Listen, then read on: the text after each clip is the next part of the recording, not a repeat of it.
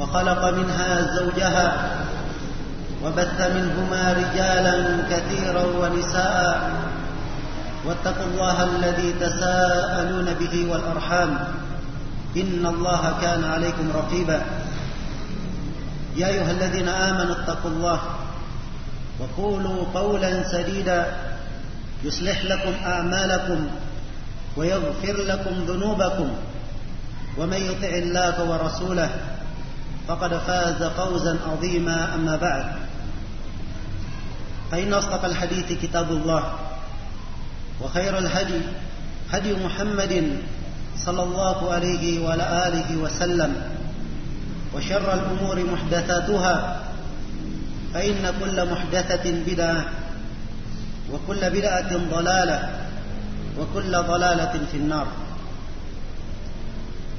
Hadirin sekalian, kaum muslimin dan kaum muslimat yang saya hormati dan saya muliakan. Kita bersyukur kepada Allah Subhanahu wa taala dipertemukan di masjid yang mulia ini. Semoga Allah Subhanahu wa taala menjadikan pertemuan ini sebagai pertemuan yang berberkah membawa kebaikan untuk kita semua di dunia dan di akhirat. Hadirin sekalian yang saya hormati dan saya muliakan. Di dalam kehidupan dunia ini yang mana seorang hamba di dalam hidupnya adalah untuk mempersiapkan bekal kepada Allah Subhanahu wa taala guna dia bawa untuk menghadap kepada Allah Subhanahu wa taala maka ia memerlukan berbagai macam pijakan dan sangat membutuhkan pedoman-pedoman di dalam hidupnya yang dengannya ia bisa mengarahkan kehidupannya sebagai kehidupan yang dicintai dan diridhai oleh Allah Subhanahu wa taala. Dan banyak sekali pedoman-pedoman kehidupan dari ayat-ayat Al-Qur'an maupun dari hadis Rasulullah sallallahu alaihi wa alihi wasallam. Dan pada kesempatan ringkas kali ini saya akan membacakan sebuah hadis dari Rasulullah sallallahu alaihi wa alihi wasallam di mana beliau bersabda sab'atun yudhillukumullahu tahta dhillih yawma la dhilla illa dhilluh ada tujuh golongan yang Allah akan naungi pada hari kiamat di bawah teduhannya hari tatkala tidak ada teduhan kecuali teduhan Allah Subhanahu wa taala. Yang pertama dari tujuh golongan ini adalah imamun adil, seorang pemimpin yang adil. Kemudian yang kedua, warajulun qalbuhu mu'allakun bil masajid. Seorang lelaki yang hatinya terikat dengan masjid. Kemudian golongan yang ketiga, wasyabun nasya'a fi ibadati rabbih. Dan seorang anak muda yang tumbuh di dalam beribadah kepada Rabbnya. Golongan yang keempat. Warajulan tahabba fillah ijtama'a alaihi wa tafarraqa alaihi dan dua orang lelaki yang saling cinta mencintai karena Allah. Dia berkumpul karena Allah dan berpisah karena Allah. Kemudian golongan yang kelima. Warajulun da'atkum ra'atun datu jamalin wa mansibin. Faqala inni akhafullah dan seorang lelaki yang dipanggil oleh seorang perempuan yang punya kecantikan dan punya kedudukan. Kemudian dia menolak. Seraya berkata saya takut kepada Allah. Kemudian golongan yang keenam Warajulun tasaddaqa bi sadaqatin fa hatta la ta'lamu shimaluhu ma tunfiqu yaminu. Dan seorang lelaki bersedekah dengan sebuah sedekah dia rahasiakan hingga tangan kirinya tidak tahu apa yang diinfakkan, disedekahkan oleh tangan kanannya. Dan golongan yang ketujuh, wa rajulun dzakarallaha khaliyan fafadat ainah. Dan seorang lelaki mengingat Allah dalam keadaan sendiri, maka berlinanglah air matanya. Hadis yang mulia ini yang diriwayatkan oleh Imam Al-Bukhari dan Imam Muslim dari sahabat Abi Hurairah radhiyallahu taala anhu terdapat di dalamnya pelajaran-pelajaran yang sangat berharga. Pedoman-pedoman yang sangat indah bagi seorang mukmin yang menghendaki keselamatan, keberuntungan dan kejayaan di dunia dan di akhirat. Rasulullah menerangkan ada tujuh golongan dan penyebutan tujuh di dalam hadis ini bukan pembatasan. Tapi ini hanya sekedar bentuk penyebutan percontohan saja. Ada golongan-golongan yang lainnya mendapatkan keutamaan yang sama diterangkan di dalam hadis-hadis yang lain. Dan para ulama menulis buku-buku yang berkaitan dengan hadis ini penjelasan tentang golongan-golongan yang dituduhi oleh Allah Subhanahu wa taala di bawah tuduhan arsy Maka tujuh golongan ini bukan pembatasan, ada golongan-golongan yang lainnya. Kata Rasulullah sab'atun yudhilluhumullahu tahta dhilli. Ada tujuh golongan yang akan dinaungi oleh Allah Subhanahu wa taala di bawah teduhannya, yaitu di bawah teduhan arsy Di bawah teduhan singgasananya. Yaumul qiyamah pada hari kiamat Yawma la dhilla illa dhilluh. Hari tatkala tidak ada teduhan selain dari teduhan Allah Subhanahu wa taala. Ya. Dalam hadis ini terdapat keutamaan tujuh golongan ini. Di mana kelak pada hari kiamat di padang mahsyar mereka mendapatkan keutamaan khusus dari Allah Subhanahu wa taala dan dimaklumi bagaimana prahara dan kengerian pada hari kiamat. Tatkala manusia seluruhnya dikumpulkan dari awal sampai akhirnya semuanya dikumpulkan di satu lapangan luas yang disebut dengan nama padang mahsyar. Mereka dibangkitkan dari kuburnya kembali dengan jasad-jasadnya. Sejatinya mereka di kehidupan dunia. Maka didekatkanlah. Atau mereka dibangkitkan dalam keadaan tidak berpakaian belum dikhitan dan tidak beralas kaki. Ya. keadaan pada waktu itu sangat mengerikan. Aisyah radhiyallahu taala anha ketika beliau mendengar bahwa mereka dibangkitkan tidak berpakaian, belum dikhitan dan tidak beralas kaki. Maka Aisyah berkata, "Ya Rasulullah, kalau begitu mereka saling melihat." Maka Nabi sallallahu alaihi wasallam bersabda, "Wahai Aisyah, keadaan pada hari itu ya, lebih mengerikan daripada apa yang kamu gambarkan. Tidak ada kesempatan untuk saling melihat pada siapa yang di sampingnya, setiap manusia akan memikirkan dirinya sendiri dan apa yang dia telah lakukan di muka bumi ini.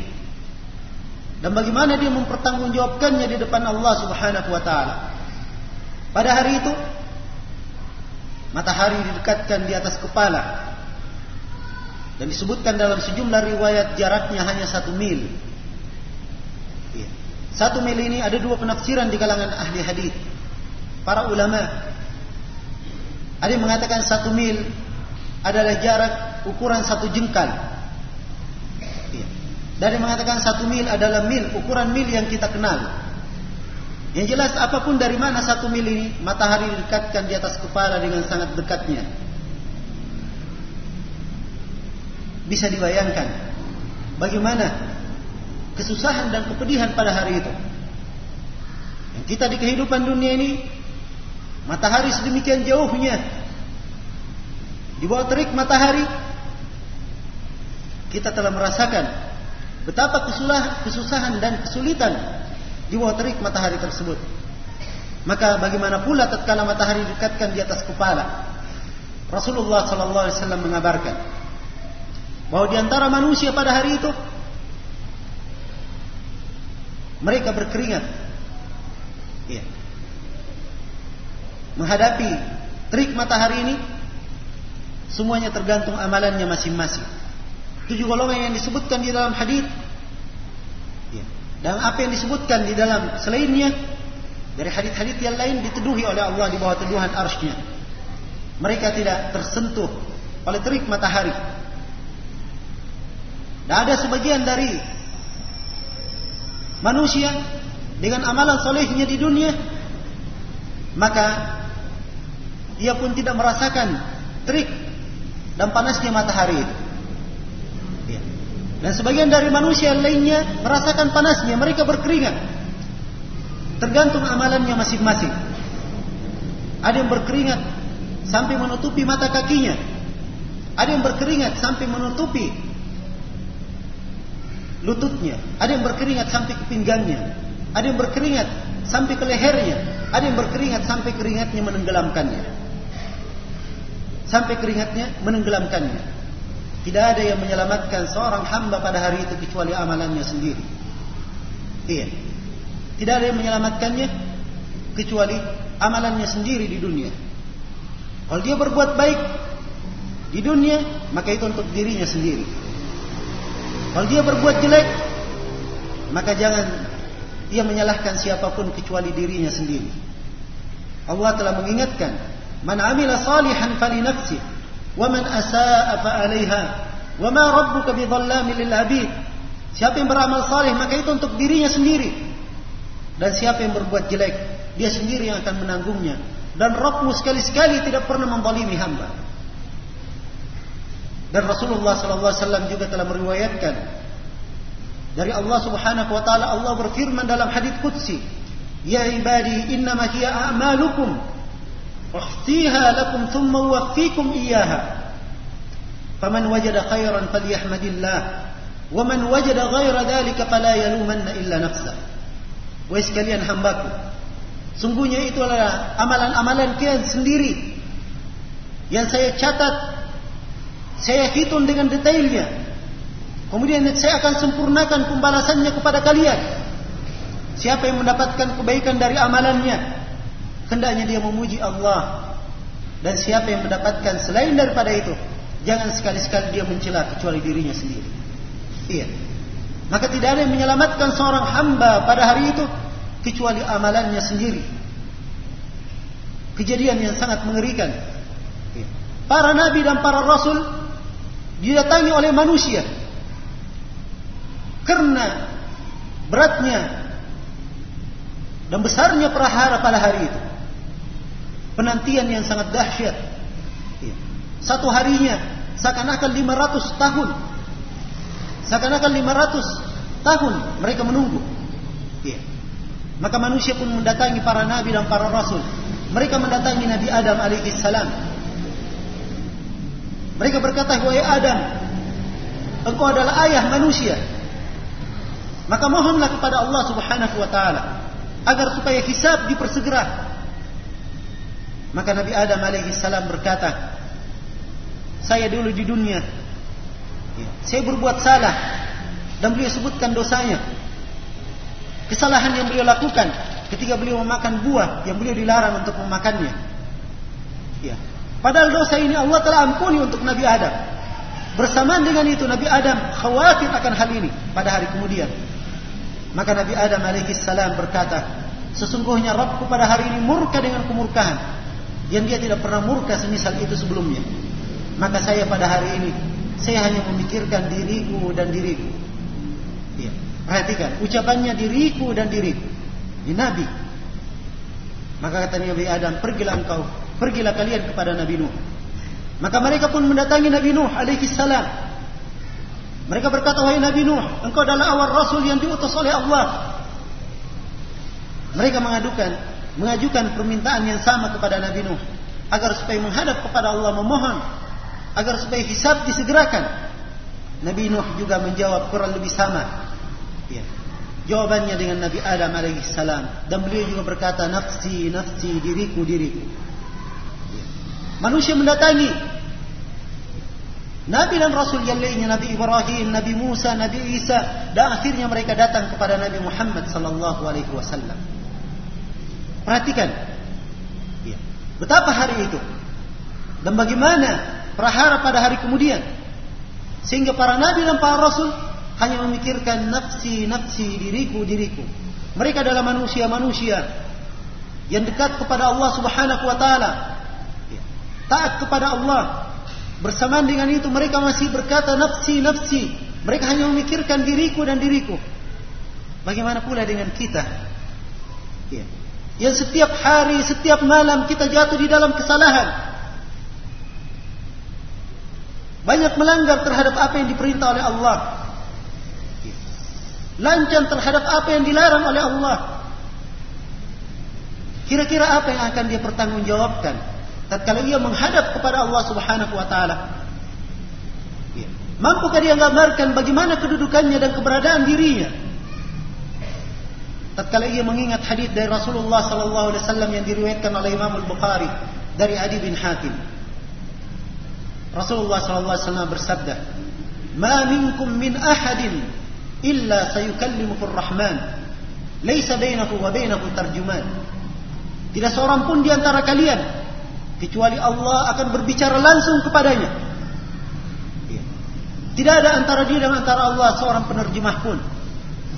Fayanzuru aymana minhu fala yara illa qaddam illa ma qaddam. Dia melihat ke sebelah kanannya. Dia tidak melihat kecuali amalan yang dia lakukan. Wa yanzuru ashmana minhu fala yara illa ma qaddam. Dia lihat ke sebelah kirinya. Dia tidak melihat kecuali apa yang dia telah lakukan di muka bumi dan dilihat ke depannya, dia tidak melihat kecuali neraka jahanam berada di depannya. Nabi mengingatkan fattaqullah walau bisyikki tamrah. Karena itu bertakwalah kalian kepada Allah di dunia ini dengan amalan salih, walaupun itu hanya sekedar bersedekah dengan sepotong korma. Iya. Dan mampukah seorang hamba menggambarkan bagaimana keberadaan dirinya dan apa yang akan dia jawab tatkala dia menghadap kepada Allah. Sedangkan Rasulullah sallallahu alaihi wasallam telah mengingatkan di dalam hadis Ibnu Mas'ud yang diriwayatkan oleh Imam Tirmidzi dan selainnya. Kata beliau, "La tazalu qadama 'abdin yawm al-qiyamah hatta yus'al an arba' an umrihi fima afnah wa an shababihi fima ablah wa an malihi min ayna min ayna iktasabahu wa fima anfaqahu wa an ilmihi fima amila bihi." Tidak akan bergerak dua kaki seorang hamba pada hari kiamat sampai dia ditanya tentang empat perkara. Dia harus bertanggungjawabkan. Yang pertama tentang umurnya di mana dihabiskan. Dan wahai betapa banyak umur kita yang berlalu. Kita tidak tahu. Ya. Umur ini apakah dia adalah hal yang telah diridhai dan dicintai oleh Allah. Kita lalui sedemikian rupa. Ya. Siapa yang tidak tahu keberadaannya, maka hendaknya dia mempersiapkan jawaban ketika dia menghadap kepada Allah. Dia akan ditanya tentang umurnya di mana dia habiskan. Pertanyaan yang kedua tentang waktu mudanya. Di mana dia usangkan? Di mana dia usangkan waktu mudanya? Kemudian pertanyaan yang ketiga tentang hartanya. Dari mana dia dapatkan dan ke mana dia belanjakan? Dari sumber mana dia dapat harta itu? Apakah dari yang halal ataupun yang haram? Akan dia pertanggungjawabkan. Kemudian setelah dia dapatkan, ke mana dia belanjakan? Sebab itu adalah amanah dari Allah. Hendaknya dia gunakan dalam apa yang dicintai dan diridhai oleh Allah. Kalau dia gunakan dalam maksiat maka semuanya akan dia pertanggungjawabkan. Akan diperhitungkan. Kemudian pertanyaan yang keempat tentang ilmunya, pengetahuannya, bagaimana dia beramal dengannya. Ya. Maka sanggupkah kita mempersiapkan jawaban-jawaban ini untuk kejadian, untuk hari kemudian? Maka jadikanlah hal ini sebagai renungan-renungan dalam kehidupan. Agar supaya hidup ini bermakna. Agar supaya hidup ini berarti. Agar supaya kita tahu bahwa kita hidup di muka bumi ini bukan untuk selamanya. Ada waktu ajal pasti akan datang menjemput. Dan ini ketentuan setiap insan. Tidak ada yang bisa lari darinya. Dia suka atau tidak suka, ridha atau tidak ridha. Kematian adalah ketentuan atas setiap insan. Allah menyatakan, "Kullu nafsin dha'iqatul maut, Setiap jiwa pasti akan merasakan kematian. Dan Allah Subhanahu wa taala menegaskan, "Walikulli ummatin ajal, idza jaa ajaluha la yasta'khiruna sa'atan wa la yastaqdimun." Setiap umat ada ajalnya. Apabila ajalnya telah datang, dia tidak akan mampu mengedepankannya dan tidak akan mampu diakhirkan.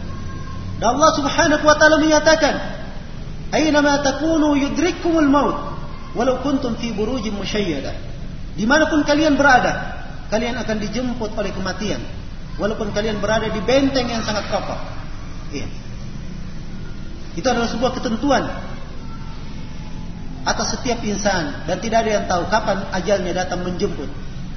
Iya. Mungkin hari ini, mungkin malam ini, mungkin besok, mungkin lusa, tidak ada yang mengetahui. Iya. Karena itu hendaknya senantiasa kita renungi dan kita ingat bahwa kita hidup ini tidak untuk selamanya. Untuk menghadap kepada Allah Subhanahu wa taala. Kita pertanggungjawabkan amalan yang kita lakukan di muka bumi ini. Ya. Dan Allah telah mengingatkan apa yang harusnya dilakukan oleh manusia di muka bumi ini. Allah berfirman dalam Al-Quran, "Wa ma khalaqtul jinna wal ins illa liya'budun." Tidaklah saya ciptakan jin dan manusia kecuali untuk beribadah kepadaku. Iya. Maka perhatikan tujuh golongan ini. Tujuh golongan ini adalah golongan-golongan dari manusia yang beramal dengan amalan-amalan salih, amalan ibadah.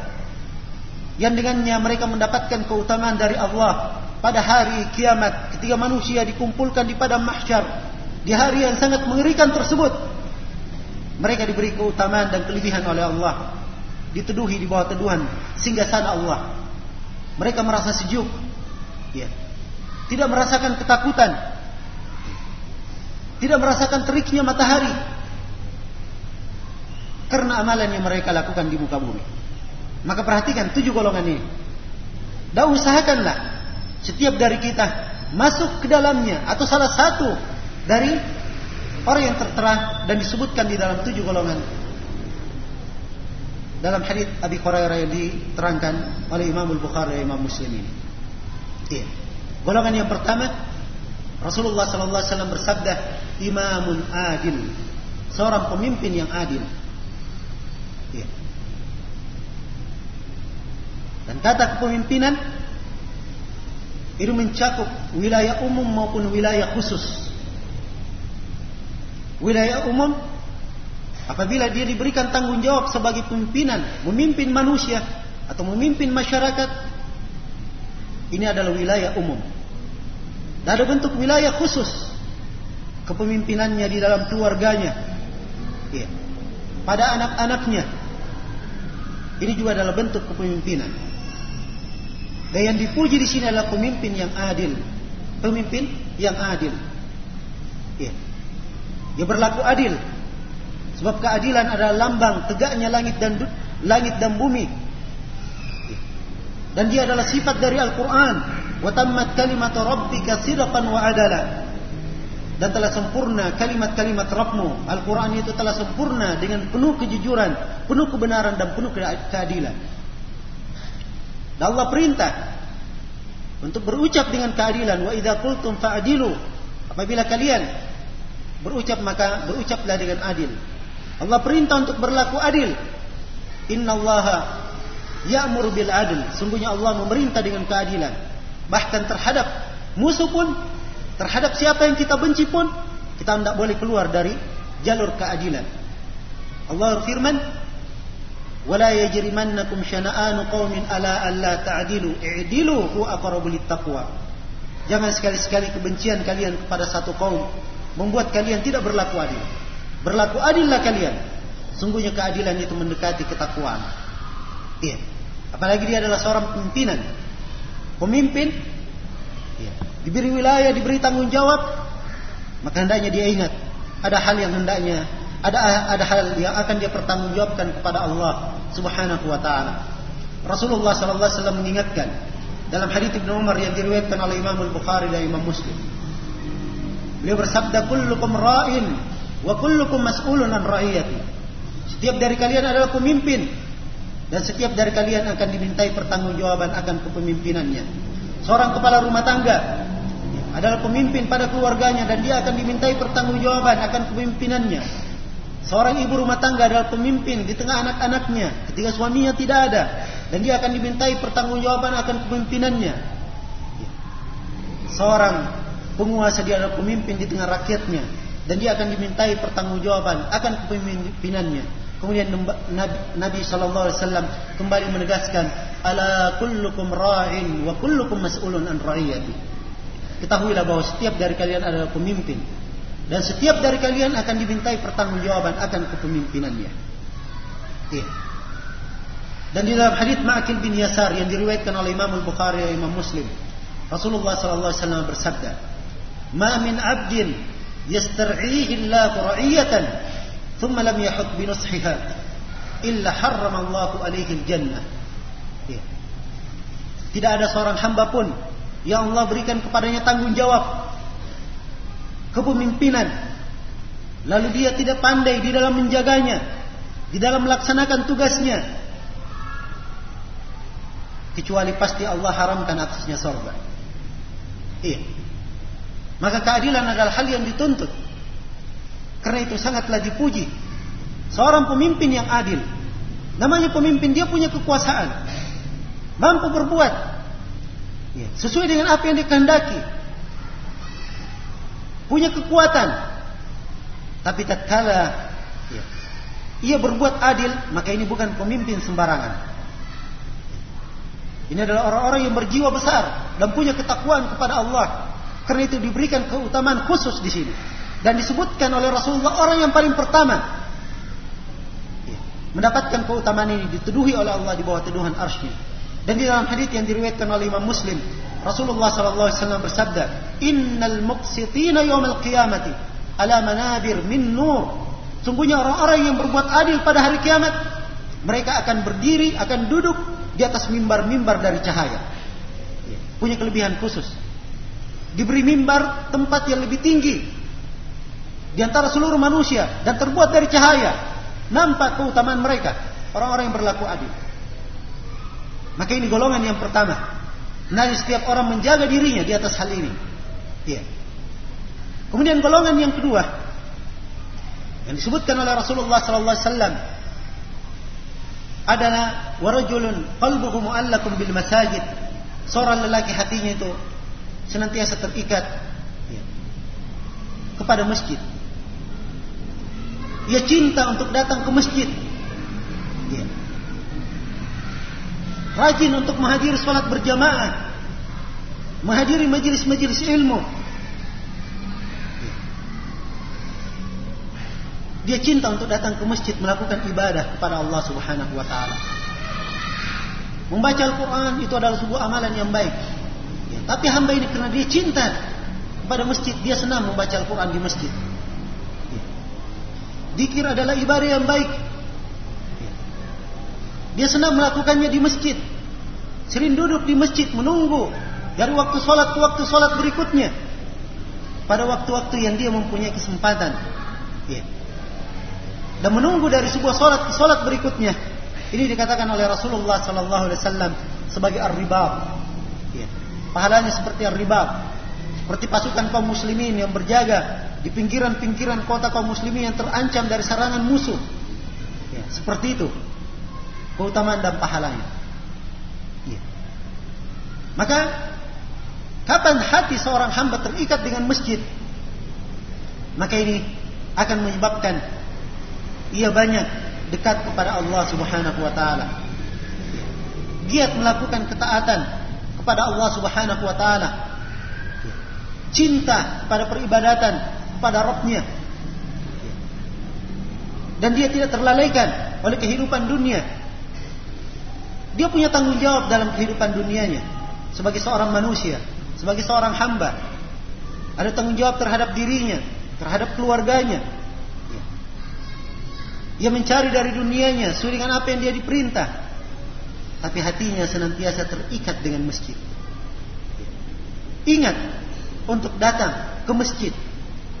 Menghadiri sholat berjamaah. Menunaikan kewajibannya. Melakukan hal-hal yang disunnahkan dan orang yang seperti ini bukan orang sembarangan.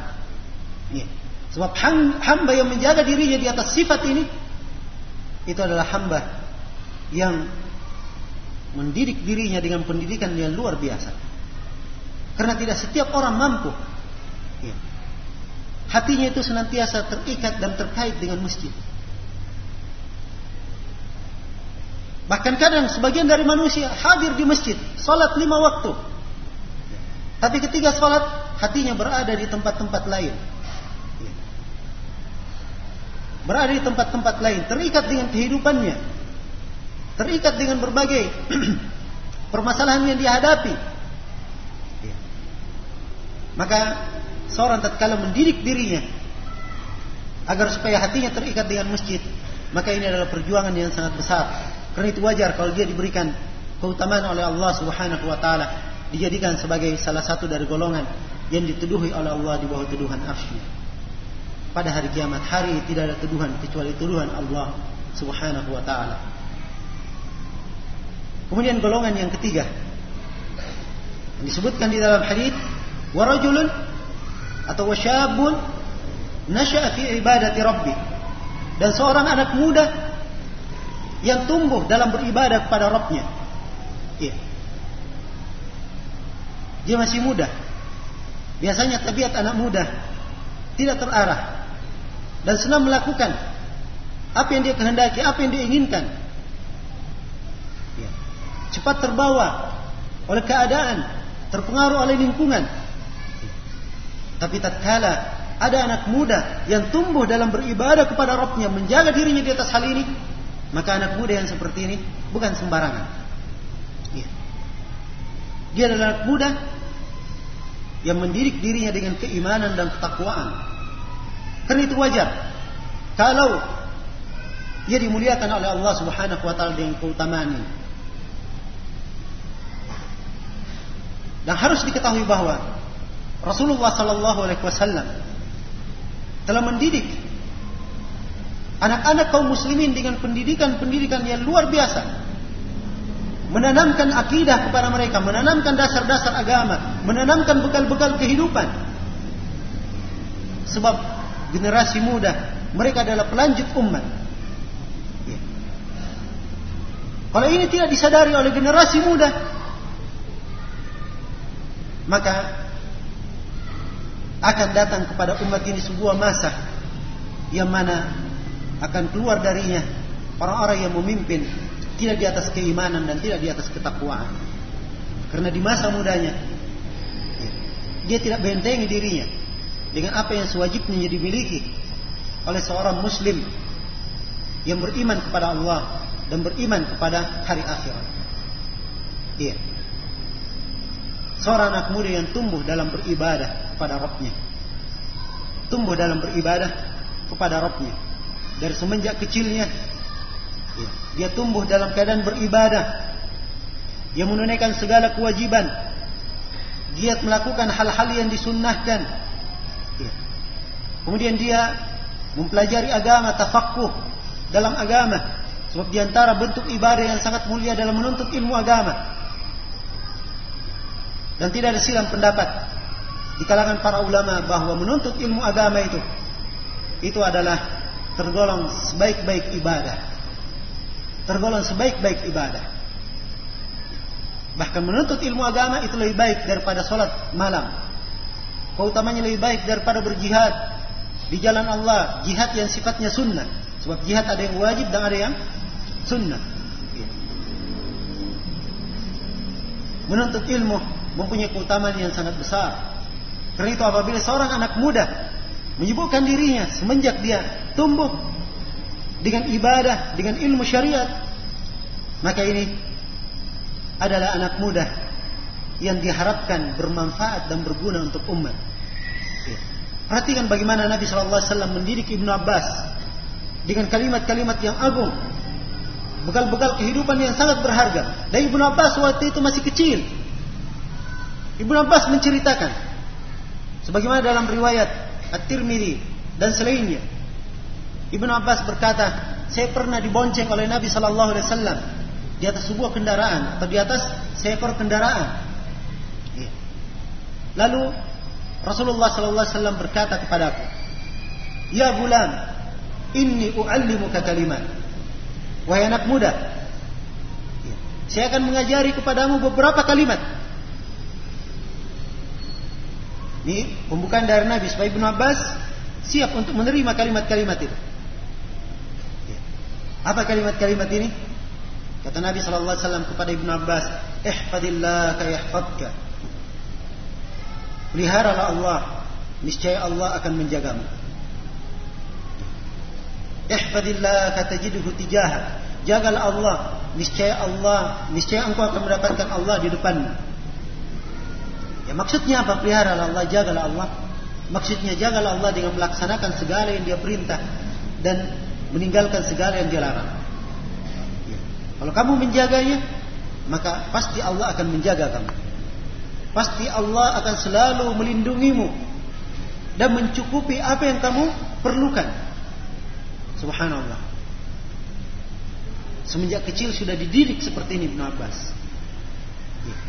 Kemudian Nabi melanjutkan pesannya. Idza sta'anta fasta'in billah. Kalau kamu meminta pertolongan maka mintalah kepada Allah. Wa idza salta fas'alillah. Kalau kamu bermohon maka mohonlah kepada Allah. Kemudian Nabi menyatakan melanjutkan pesannya kepada Ibnu Abbas wa alam annal ummata ala an yadhurruka bi syai' la yadhurruka bi syai'in illa qad illa ma qad katabahu Allah 'alaika. Ketahuilah, sungguhnya umat ini seluruh manusia akan apabila mereka berkumpul untuk mencelakakan kamu, mereka tidak akan mampu mencelakakanmu kecuali kalau memang hal itu sudah digariskan oleh Allah akan menimpamu. Dan sebaliknya, walawi kita mau ala ayyam fa'uka bi syai'in, la yanfa'uka bi syai'in illa ma qad katabahu. Nah, kalau mereka semua bersepakat ingin memberikan manfaat kepadamu, mereka tidak akan mampu melakukannya kecuali kalau itu memang sudah digariskan oleh Allah menjadi milikmu. Rufi'atil aqlam wa jaffatis suhuf.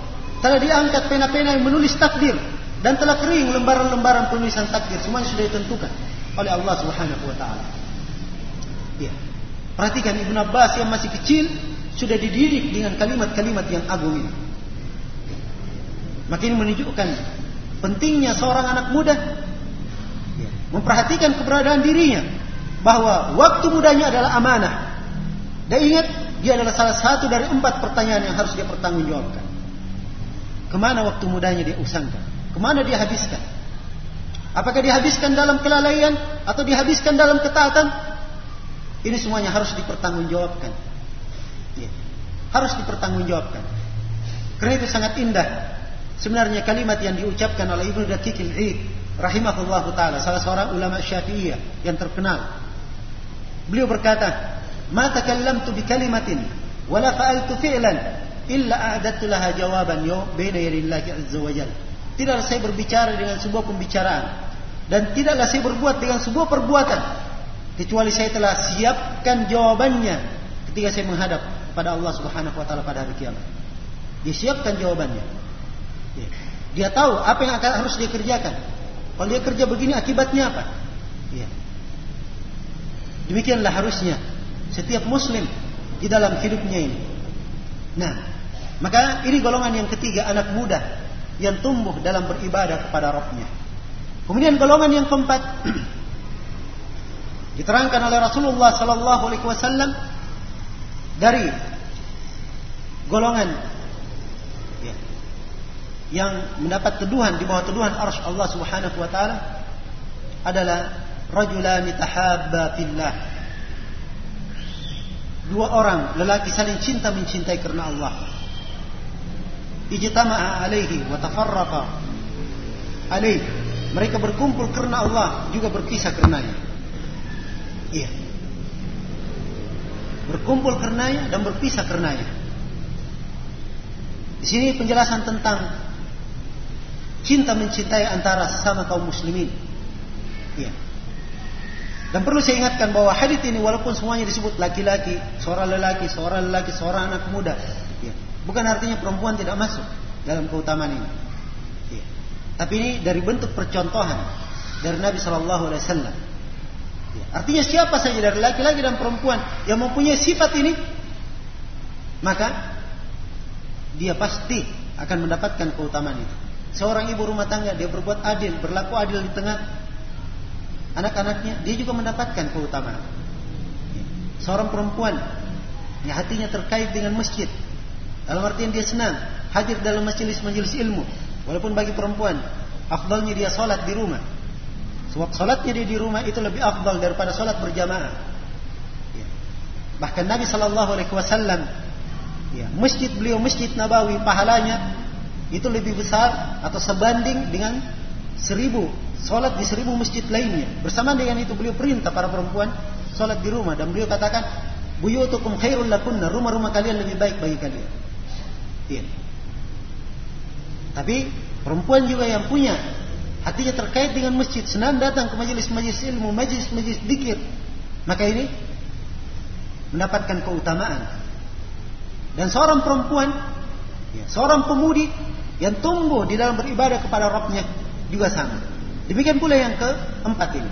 Apabila ada dua orang perempuan yang saling cinta mencintai karena Allah, berjumpa karenanya dan berpisah karenanya. Maknanya berjumpa karenanya di sini.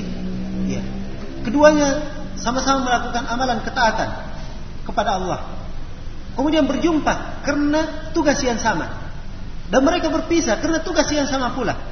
Ya. Semuanya karena Allah. Saling mencintai karena hal tersebut. Maka ini adalah orang-orang yang disebutkan di dalam hadis ini mendapatkan keutamaan. Ya. Dan cinta mencintai antara sama kaum muslimin ini adalah sebuah sifat yang sangat ditanamkan dan ditekankan di dalam syariat. Ya. Allah Subhanahu wa taala berfirman, "Innamal mu'minuna ikhwah." Sungguhnya kaum mukminin itu adalah ikhwah. Dan Rasulullah sallallahu alaihi wasallam bersabda, ya. "La tadkhulul jannata hatta tu'minu wa la tu'minu hatta tahabbu." Ya. Ala adullukum ala syai'in in fa'altumuhu tahabbtum. Afshu salama bainakum. Tidaklah kalian itu masuk surga sampai kalian beriman dan kalian tidak akan beriman sampai kalian saling cinta mencintai. Inginkah kalian saya tunjuki sesuatu yang kalian saling cinta mencintai dengannya?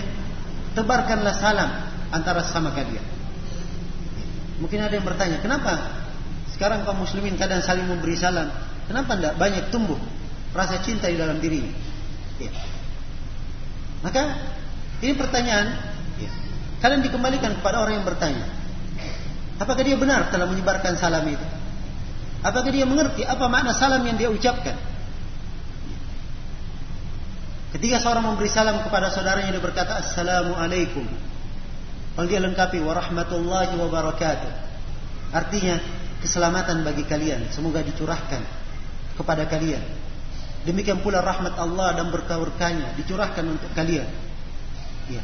Pernah ke suatu hari dia di dalam hatinya ikhlas mendoakan ini untuk saudaranya Saudaranya berada di atas keselamatan, rahmat dan senantiasa mendapat berkah. Saudaranya juga menjawab seperti itu. Ya.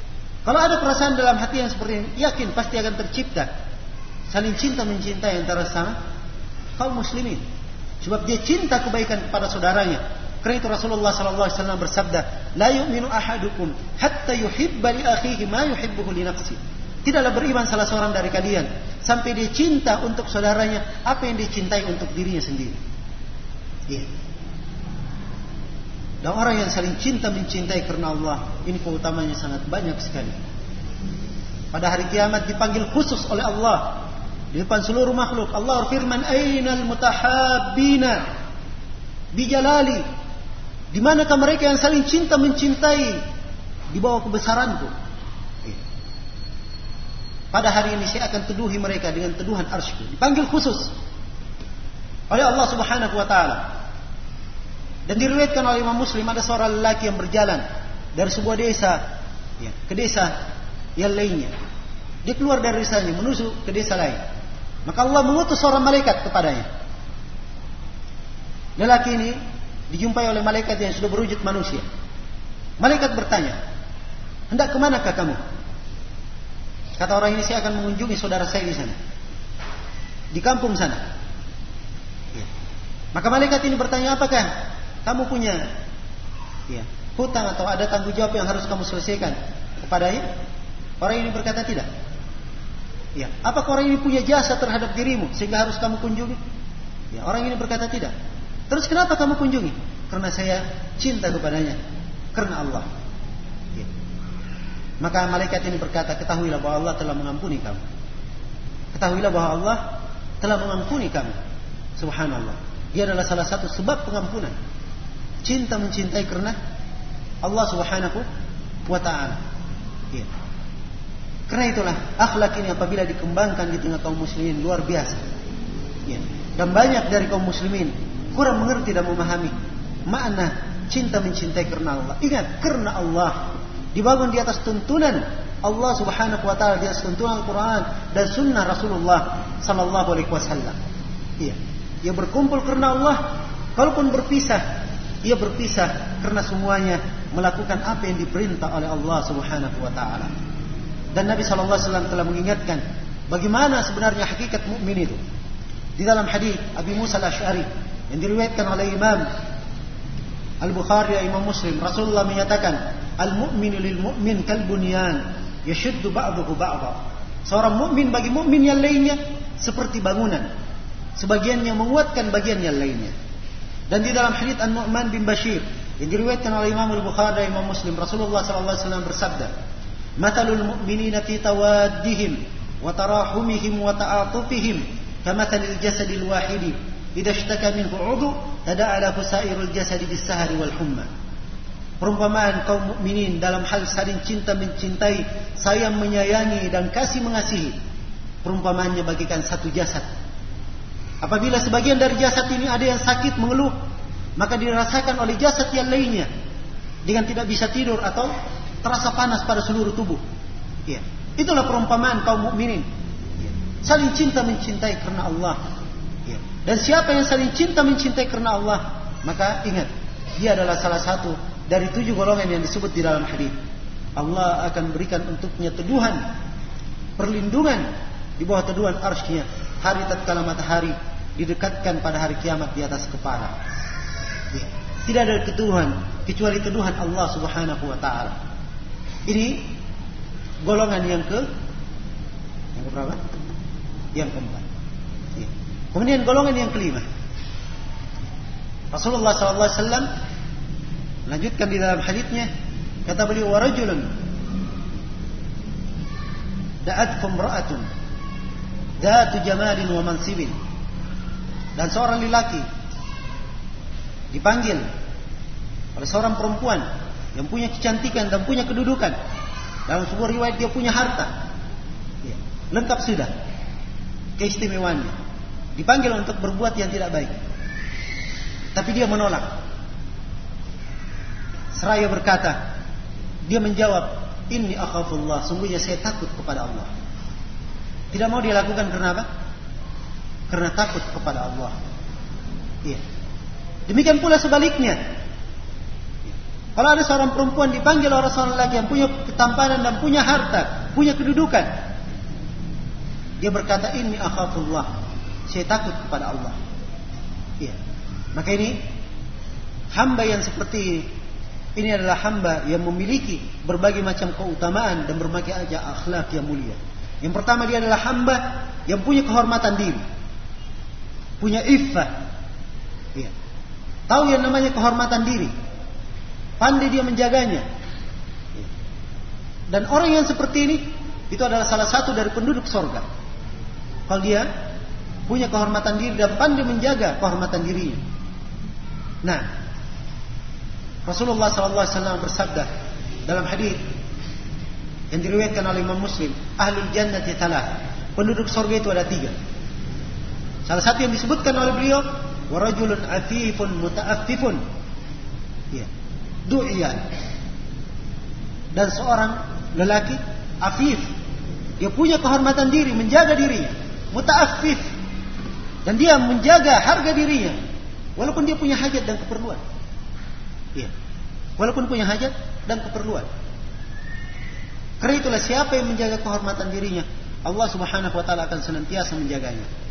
Di dalam hadis Abu Sa'id Al-Khudri yang diriwayatkan oleh Imam Al-Bukhari dan Imam Muslim, Rasulullah bersabda, "Wa may yastaif yu'iffakullah." Siapa yang menjaga kehormatan dirinya, Allah yang akan menjaganya. Iya. Allah yang akan senantiasa memeliharanya. Nah, Maka ini sifat yang pertama yang dimiliki oleh golongan yang kelima ini. Dia punya kehormatan juga. Kemudian lihat apa yang mendasari dia menolak. Dia berkata ini akhafullah. Sungguhnya saya takut kepada Allah. Menunjukkan bahwa dia mempunyai sifat meraqabah. Dia sadar bahwa dirinya diawasi oleh Allah. Ya. Ada Allah yang memperhatikannya. Ya. Andai kata seorang misalnya hidup di bawah kekuasaan seorang pimpinan negara. Ya. Dengan persenjataan yang lengkap, pasukannya yang sangat banyak. Ya. Dan akan memberikan hukuman kepada siapa saja yang melanggar. Andai kata kepala negara ini ya, dia punya kemampuan untuk tahu siapa yang melanggar langsung dihukum, pasti orang yang hidup di dalam negara itu tidak ada yang melakukan pelanggaran. Demikian keberadaan manusia. Dan ini manusia tidak pernah sadar bahwa Allah Subhanahu wa taala Maha mengetahui apa yang dia lakukan. Segala gerak-geriknya Allah tahu. Yang dia nampakkan maupun yang dia rahasiakan, Allah tahu. Yang kecil maupun yang besar, yang kasar maupun yang halus, yang zahir maupun yang batin, semuanya Allah mengetahui. Tidak ada yang sembunyi bagi Allah. Dan Allah Maha keras siksaannya. Dan mampu menjatuhkan siksaan kepada siapa saja dari hambanya. Walaupun Allah banyak pemurah kepada manusia. Andai kata manusia tiap kali jatuh dalam kesalahan langsung disiksa, dihisap, maka tidak ada yang tersisa dari makhluk ini di atas muka bumi. Ya. Lau yu'akhidu Allahu an-nasa bima kasabu, ma taraka 'alaiha min dabbah. Ya. Andai kata Allah menyiksa manusia karena perbuatan mereka, tidak ada satu makhluk melata pun yang tersisa di atas muka bumi. Tapi rahmat Allah ya, rahmat Allah kepada manusia sangat banyak. Itu pun kalau ditimpakan musibah hanya menimpa sebagian orang saja. Allah firman, "Wa ma asabatkum min musibah fabima kasabat aydikum wa ya'fu an katsir." Apa yang menimpa kalian dari musibah itu karena perbuatan tangan-tangan kalian sendiri.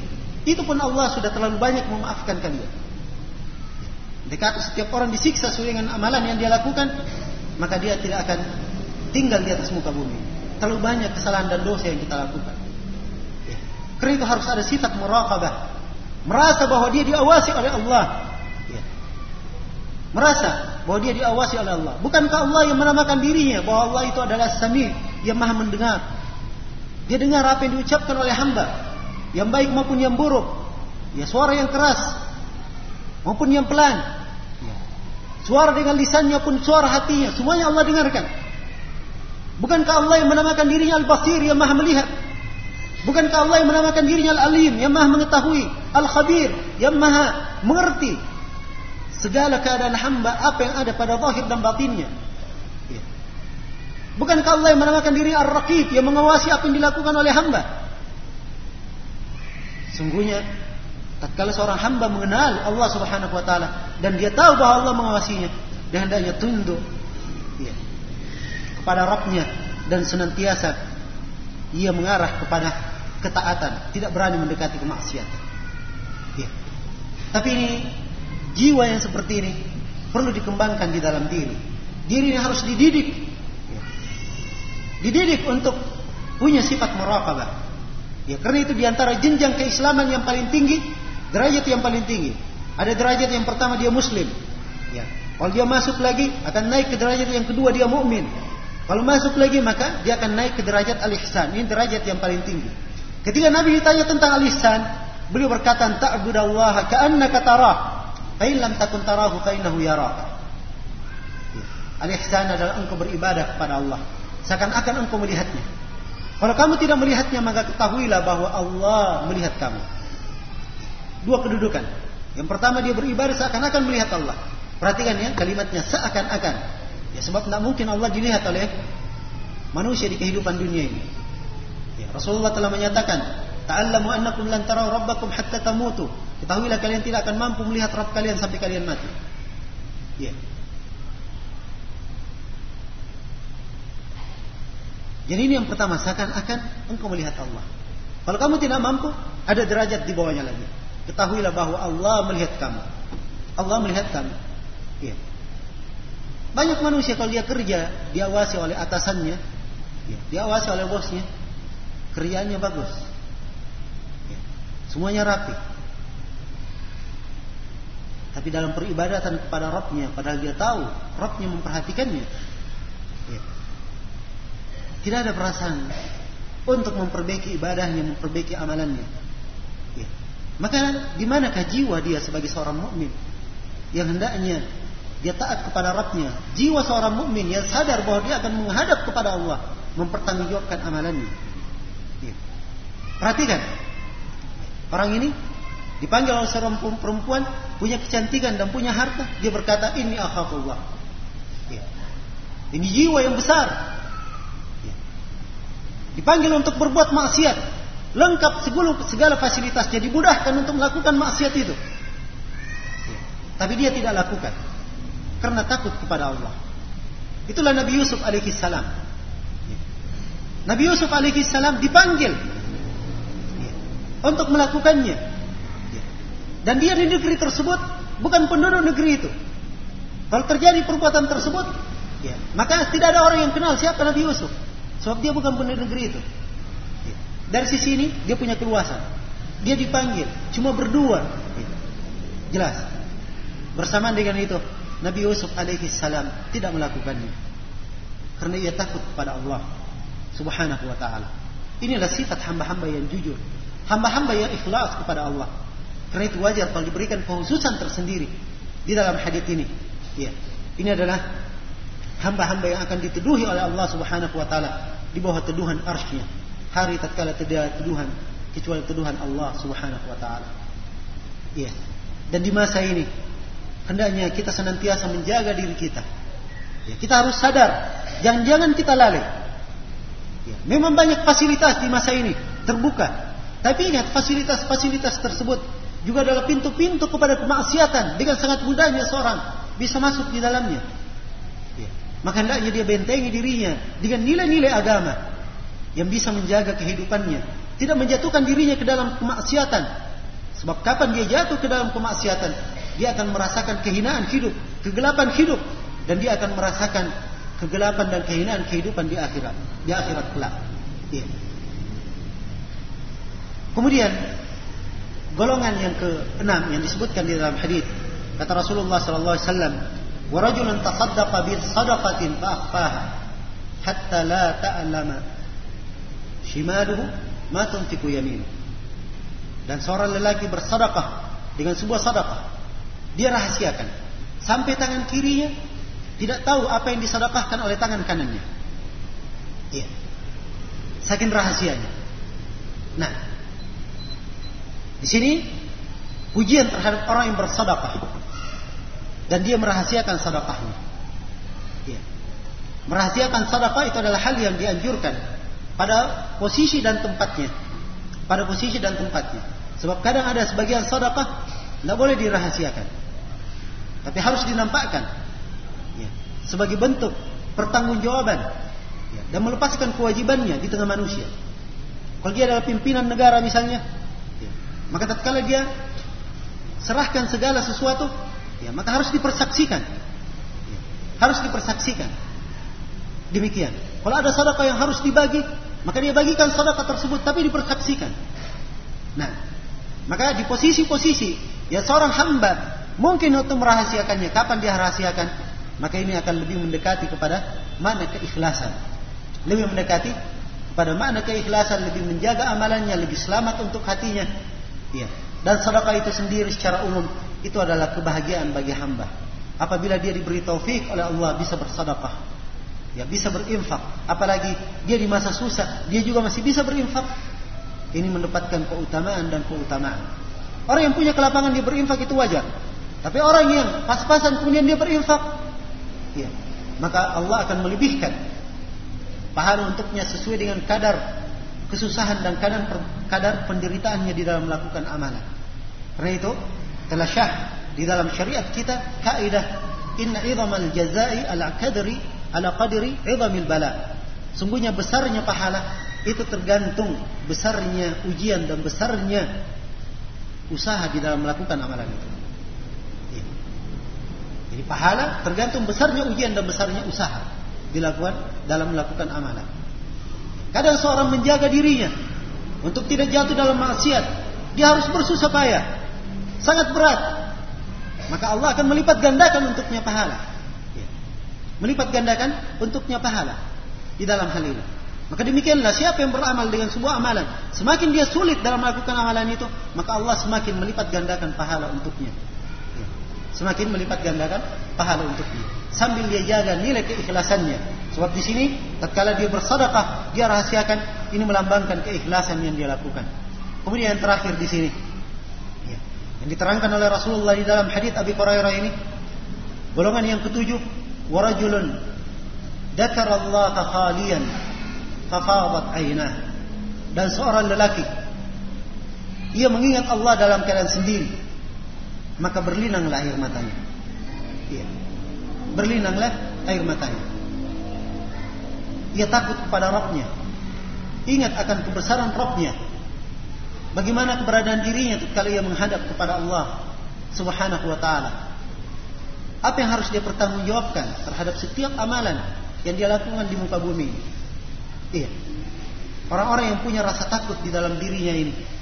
Inilah orang-orang yang mendapatkan keutamaan yang sangat besar. Iya. Sebab rasa takut ini tidak semua muslim ya, mampu untuk berada di atas derajat ini. Karena itu Allah Subhanahu wa taala terangkan keutamaan bagi orang yang selalu mempunyai rasa takut. Allah berfirman, waliman khafa maqama rabbih jannatan dan barang siapa yang takut kepada kedudukan Rabbnya maka dia akan mendapatkan dua surga kalimat kedudukan Rabbnya di dalam ayat itu ada dua penafsiran di kalangan para ulama yang pertama dia takut kepada kedudukan Rabbnya artinya dia takut akan kebesaran dan keagungan Allah Penafsiran yang kedua takut kepada kedudukan Robnya. Dia takut tatkala ia menghadap dan berdiri depan Allah, mempertanggungjawabkan setiap amalannya. Ya. Ingat ya, setiap amalan akan dipertanggungjawabkan. Apa yang dilakukan oleh manusia pasti tercatat. Wa ma yalfidhu min qawlin illa ladayhi raqibun atid. Tidaklah dia melafazkan sebuah ucapan kecuali ada raqib dan atid yang mencatatnya. Ya. Semuanya tercatat dengan detail ya. Di kehidupan akhirat kalau dia lupa akan diingatkan. Dan pandangannya akan sangat tajam memandang. Fabasaruka al-yawma hadid. Pandanganmu waktu itu adalah sangat tajam sekali. Nah. Dan juga kita ketahui kisah ya. Hadith al-bitaqah, seorang lelaki yang dihamparkan kesalahan-kesalahannya, dibawakan dosa-dosa yang dia lakukan 99 gulungan dosa. Setiap gulungan dosa jauhnya sepanjang mata memandang. Kemudian dikatakan, apakah kamu benar melakukan ini dan ini? Satu persatu ditanya. Semuanya dia ingat, benar wahai Rabbku, benar wahai Rabbku, tidak ada yang salah. Ya. Semuanya dia ingat. Dia harus pertanggungjawabkan amalan tersebut. Maka ini di antara makna dia takut kepada kedudukan Rabbnya. Allah berfirman, dan barang siapa yang takut kepada kedudukan Rabbnya, dia akan mendapatkan dua surga. Dan Allah Subhanahu wa taala berfirman, "Innal innal ladzina yakhshawna rabbahum bil ghaib lahum maghfiratun wa ajrun kabir." Sungguhnya orang-orang yang takut kepada Rabbnya di masa gaib. Masa gaib di sini ada beberapa penafsiran di kalangan para ulama. Ada yang mengatakan masa gaib yaitu di kala dia sendiri. Ya. Ada yang mengatakan di masa gaib tatkala dia ya, mengingat akan sesuatu itu sudah berlalu. Ia takut kepada Rabbnya, maka untuknya pengampunan dan pahala yang sangat besar. Dan Allah Subhanahu wa taala mengingatkan, "Fa'amma man khafa maqama rabbih an-nafsa 'anil hawa, fa innal jannata hiyal ma'wa." Barang siapa yang takut kepada kedudukan Rabbnya dan dia tahan jiwanya untuk tidak mengikuti hawa nafsunya. Ya. Sebab jiwa ini perlu dididik, jangan diikuti. Harus diarahkan. Diarahkan kepada kebaikan. Ya. Dan dia menahan jiwanya dari mengikuti hawa nafsu. Maka untuknya sorga. Ya, maka sorga adalah tempat tinggalnya. Dan Allah Subhanahu wa taala kisahkan penduduk sorga ketika mereka saling bertanya di dalam sorga. Kenapa kalian bisa berada di dalam sorga? Fa'aqbala ba'duhum ala ba'di yatasaalun. Sebagian dari mereka bertanya kepada sebagian yang lain. Kenapa kalian berada dalam sorga? Apa jawabannya? Qalu inna kunna fi ahlina musyfiqin. Inna kunna qablu fi ahlina musyfiqin. Mereka berkata, sungguhnya kami dahulunya kami di tengah keluarga kami, kami adalah orang-orang yang takut kepada Allah. Musyfiq, khawatir. Famanna Allahu alaina wa waqana adzab samum Maka Allah pun memberi anugerah kepada kami. Kami dijaga dari siksaan api neraka yang penuh dengan racun. Demikian karena dia takut kepada Rabbnya Azza wa Jalla. Maka rasa takut inilah yang menyebabkan seorang hamba memacu dirinya dalam melakukan ketaatan. Rasa takut yang ada di dalam diri seorang hamba ini pula yang menyebabkan dia tidak berani melakukan kemaksiatan. Ya. Kalau dia tidak punya rasa takut di dalam dirinya, maka itu adalah hati yang rusak. Hati yang berbahaya. Ya. Maka harus dia tumbuhkan di dalam dirinya rasa takut ini. Rasa takut kepada Allah Subhanahu wa taala. Ya. Ini yang menyebabkan kaum as-salaf terdahulu mereka sedemikian giatnya dalam melakukan ibadah karena rasa takut yang bercokol di dalam hati mereka. Suatu hari didekatkan kepada Umar bin Khattab api di musim dingin agar supaya beliau menghakatkan tubuhnya. Maka melihat api ini Umar bin Khattab mendekat kepada api. Kemudian dia tekatkan tangannya ke api. Kemudian Umar bin Khattab berkata, betapa kasihannya kamu wahai anak Al-Khattab. Dia berkata kepada dirinya sendiri. Betapa kasihannya kamu wahai anak Al-Khattab. Memang sanggupkah kamu menahan derita ya, api pada hari kiamat? Subhanallah. Api di dunia ini menyebabkan beliau ingat akan api pada hari kiamat. Ini karena rasa takut yang ada di dalam hati mereka. Ya.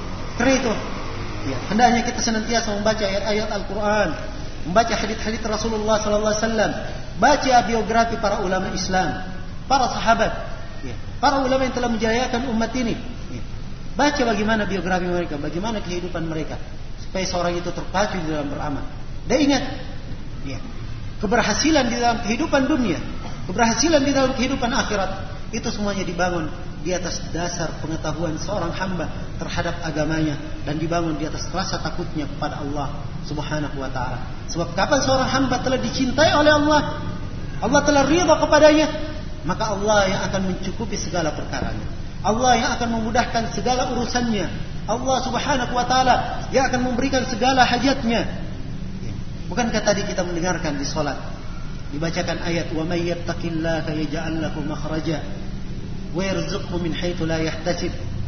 Siapa yang bertakwa kepada Allah maka akan diberikan untuknya jalan keluar dan akan diberi rezeki dari area yang tidak pernah dia sangka. Wa may yattaqillaha yaj'al lahu min amrihi yusra. Siapa yang bertakwa kepada Allah maka Allah jadikan perkaranya itu mudah. Wa may yattaqillaha yukaffir anhu sayyi'atihi wa yu'dhim lahu ajra. Siapa yang bertakwa kepada Allah maka akan digugurkan dosa-dosanya dan dilipat gandakan pahalanya. Diagungkan dan dibesarkan pahalanya. Ya. Seorang hamba yang menjaga ketakwaan kepada Allah, menjaga perintah Allah, menjaga dirinya di atas agama, Inilah yang akan berhasil dalam kehidupannya. Ingat, seorang boleh saja berhasil dalam kehidupan dunianya. Tapi kapan dia lupa dalam kehidupan akhiratnya, maka dunia itu tidak akan dia bawa untuk hari kiamat. Ya. Kata Rasulullah SAW, apabila mayit diantar ke kuburan, maka mayit ini yatba'uhu diikuti oleh tiga. Mayit ke kuburan diikuti oleh tiga. Diikuti oleh hartanya, diikuti oleh keluarganya, dan diikuti oleh amalannya. Dua kembali dan satu yang tinggal bersamanya. Harta dan keluarganya semuanya kembali. Yang tinggal bersamanya hanyalah amalannya. Hanyalah amalan yang dia lakukan di muka bumi ini. Maka ini adalah renungan-renungan. Semoga apa yang saya sampaikan dari hadis yang mulia ini bisa menjadi pedoman untuk kita semua di dalam kehidupan kita. Dan saya memohon kepada Allah Subhanahu wa taala yang Maha Pengasih lagi Maha Penyayang, yang Maha Pemurah dan menjawab doa hamba. Saya memohon kepadanya agar kita semua senantiasa dijaga di atas keislaman dan dijaga di atas ketakwaan senantiasa diberi cahaya petunjuk yang menerangi jalan-jalan kita. Dan saya bermohon kepada Allah yang Maha Pengampun agar supaya kita semua diampuni segala dosa dan kesalahan kita dan diberi petunjuk untuk melakukan segala amalan yang mendekatkan diri kita kepada Allah Subhanahu wa taala. Sebagaimana saya bermohon kepada Allah Subhanahu wa taala, semoga kita semua yang dikumpulkan di majelis ini dipertemukan di atas kebaikan pada hari ini. Semoga kita senantiasa dipertemukan di atas kebaikan pada waktu-waktu yang datang. Kalau tidak, kita bermohon kepada Allah. Semoga kita semua dipertemukan oleh Allah di sorganya yang penuh dengan kenikmatan.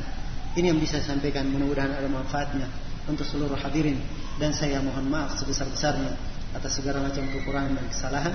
سبحانك اللهم وبحمدك أشهد أن لا إله إلا أنت أستغفرك وأتوب إليك والحمد لله رب العالمين والسلام عليكم ورحمة الله وبركاته.